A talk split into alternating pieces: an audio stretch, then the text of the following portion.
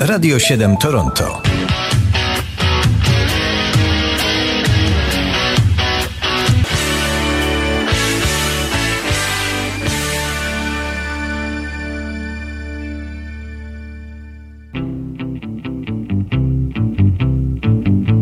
czwartego czerwca to data, która co innego znaczy dla Polaków, co innego dla Chińczyków, którzy mieli tego dnia masakrę na placu Tiananmen, co innego dla Torontończyków, którzy też czwartego czerwca otwierali swój Sky Dome, wielki stadion, który już nazywa się Rogers Center. A jak odcisnęła się ta data w muzyce? Posłuchajmy.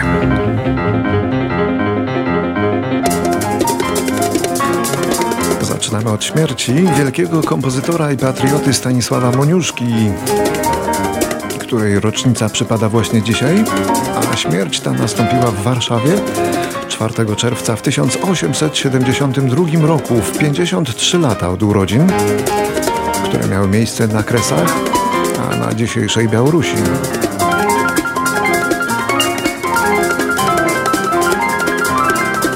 Wielkiej pracowitości to był człowiek, skomponował kilkaset pieśni i kilka oper, takich jak Halka czy Straszny Dwór, i nazywamy go ojcem opery narodowej.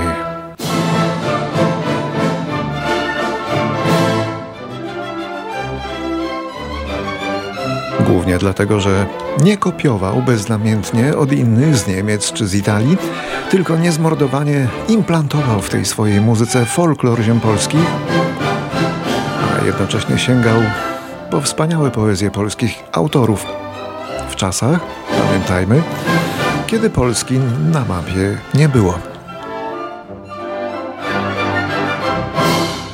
Moniuszko we wszystkim, co robił, był nad podziw pracowity, miał dziesięcioro dzieci. A zmarł na atak serca, wymęczony pracą i nieustającymi problemami materialnymi. Jego pogrzeb z udziałem do stu tysięcy osób stał się wielką manifestacją narodową.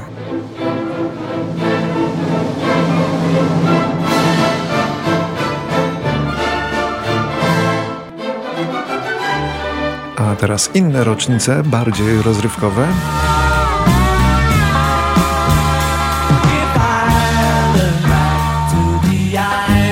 W tysiąc dziewięćset pięćdziesiątym trzecim roku przyszedł na świat zdolny gitarzysta, którego już na tym świecie nie ma, bo zmarł w wieku zaledwie dwudziestu sześciu lat. Już jako chłopaczek, piętnastolatek, występował w formacji Thunderclap Newman, ale największą sławę zdobył jako gitarzysta u boku Paula McCartneya w zespole Wings w latach siedemdziesiątych. A mowa o uzdolnionym szkockim gitarzyście, który nazywał się Jimmy McCulloch.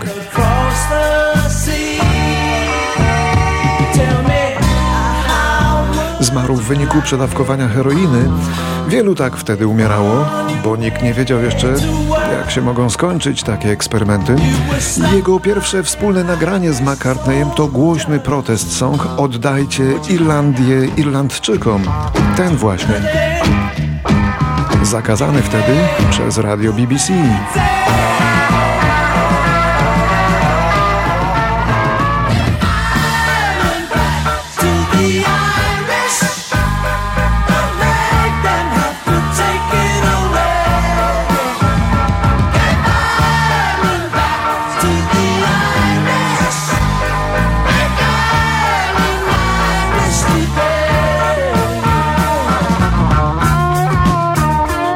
Gitara Jimmy'ego McCullocha, a on, no, narkoman jakby nie było, skomponował też muzykę do antynarkotykowej piosenki Medicine Jar, która znalazła się na innej płycie zespołu Wings. Ale teraz rok tysiąc dziewięćset pięćdziesiąty piąty.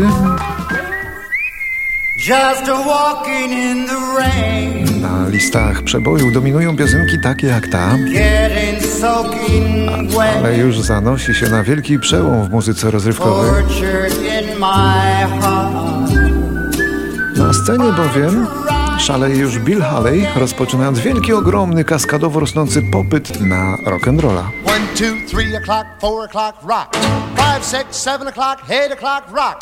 nine, ten, eleven o'clock, twelve o'clock, rock, we're gonna rock. Natomiast tego dnia, czwartego czerwca w tysiąc dziewięćset pięćdziesiątym piątym roku w brytyjskim piśmie branżowym Record Mirror pojawił się pierwszy artykuł o rock'n'rollu zatytułowany "Czy się przyjmie?". Odpowiedź znamy.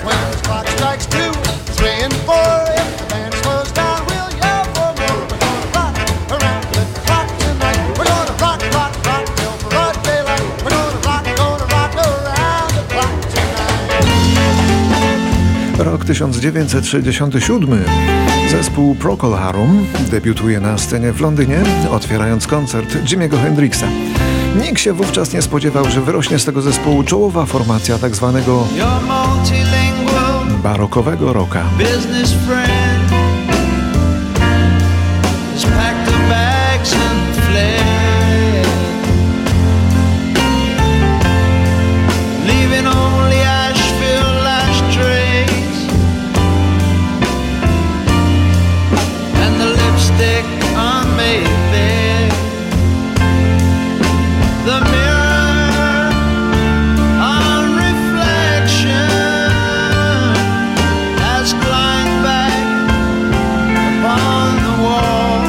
A czwartego czerwca w tysiąc dziewięćset osiemdziesiątym trzecim roku, w wieku zaledwie trzydziestu dwóch lat, umiera Skiba, czyli Ryszard Skibiński, czyli założyciel kultowego bluesowego zespołu Kasa Chorych z Białegostoku.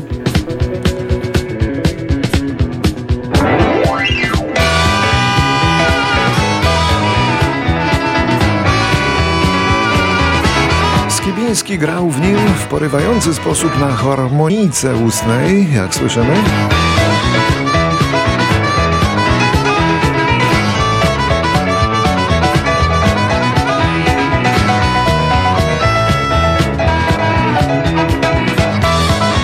Ale przedawkował narkotyki i pozostała po nim legenda, skwer jego imienia w Białymstoku oraz pamięć co niektórych. Na przykład grupy Dżem, której utwór skazany na bluesa jest poświęcony właśnie Skibińskiemu.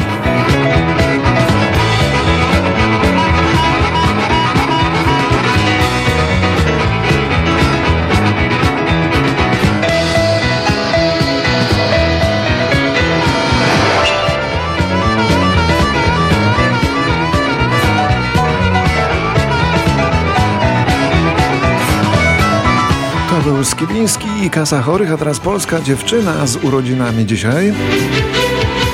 To Alicja Janosz, rocznik osiemdziesiąty piąty. Czas na sen.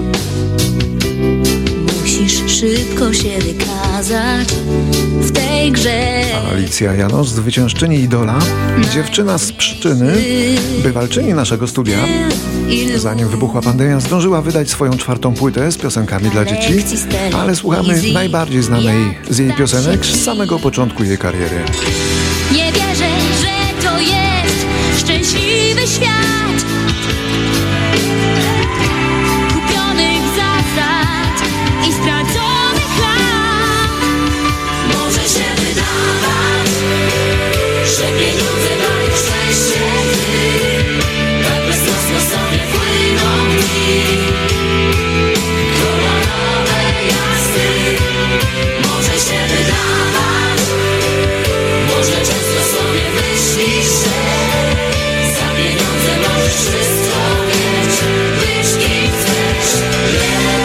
W tysiąc dziewięćset dziewięćdziesiątym siódmym roku w wieku pięćdziesięciu jeden lat umiera Ronnie Lane, basista i autor piosenek zespołu The Faces.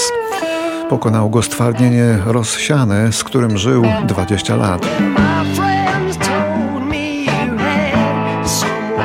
A jego zespół, The Faces, był przez pewien czas grupą akompaniującą Rodowi Stewartowi, zanim rozpoczął on wielką i udaną karierę solową. To stąd słyszymy ten jego charakterystyczny wokal.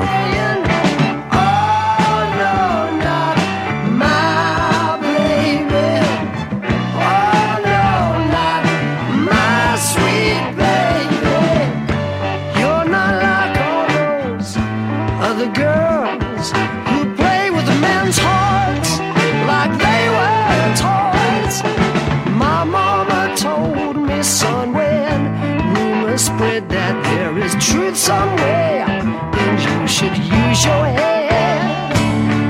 A w dwa tysiące drugi roku miała miejsce premiera debiutanckiej płyty osiemnastoletniej Kanadyjki Avril Lavigne, nazywanej później królową popowego punku, ale nie wiem, czy ją cieszy taki epitet, takie określenie. Teraz uwaga, ten album Let Go został nagrodzony sześciokrotną platyną w Stanach Zjednoczonych, siedmiokrotną w Australii, czterokrotną w Nowej Zelandii oraz pojedynczą w Japonii, ale i tak największy sukces odniósł w rodzimej Kanadzie, gdzie został uhonorowany diamentową płytą za sprzedanie się w milionowym nakładzie.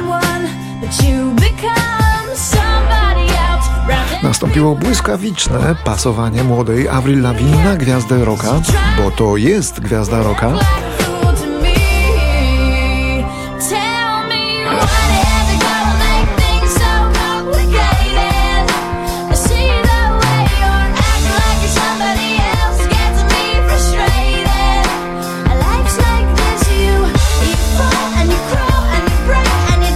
Ostatnio krucho było ze zdrowiem u niej, bo podłapała boreliozę po ugryzieniu kleszcza. Było tak krucho, że w pewnym momencie to już było tak, no, na krawędzi.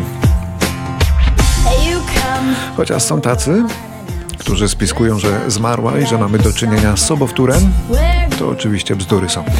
Avril Lavigne ma już swoje latka, zamieniła się trochę w mamuśkę, ale ciągle pozostaje jej ten taki wygląd wiecznej małolaty.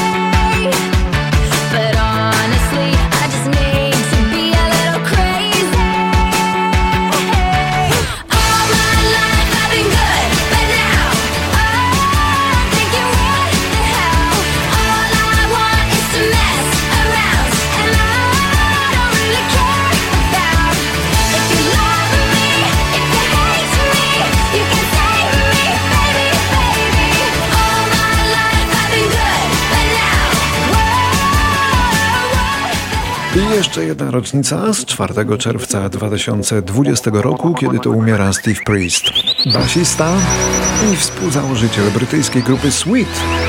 W czasach, kiedy jeszcze nikt nie słyszał o muzyce disco, chociaż dyskoteki już były, grano w nich muzykę zespołów glam rockowych, jak zespół Sweet właśnie.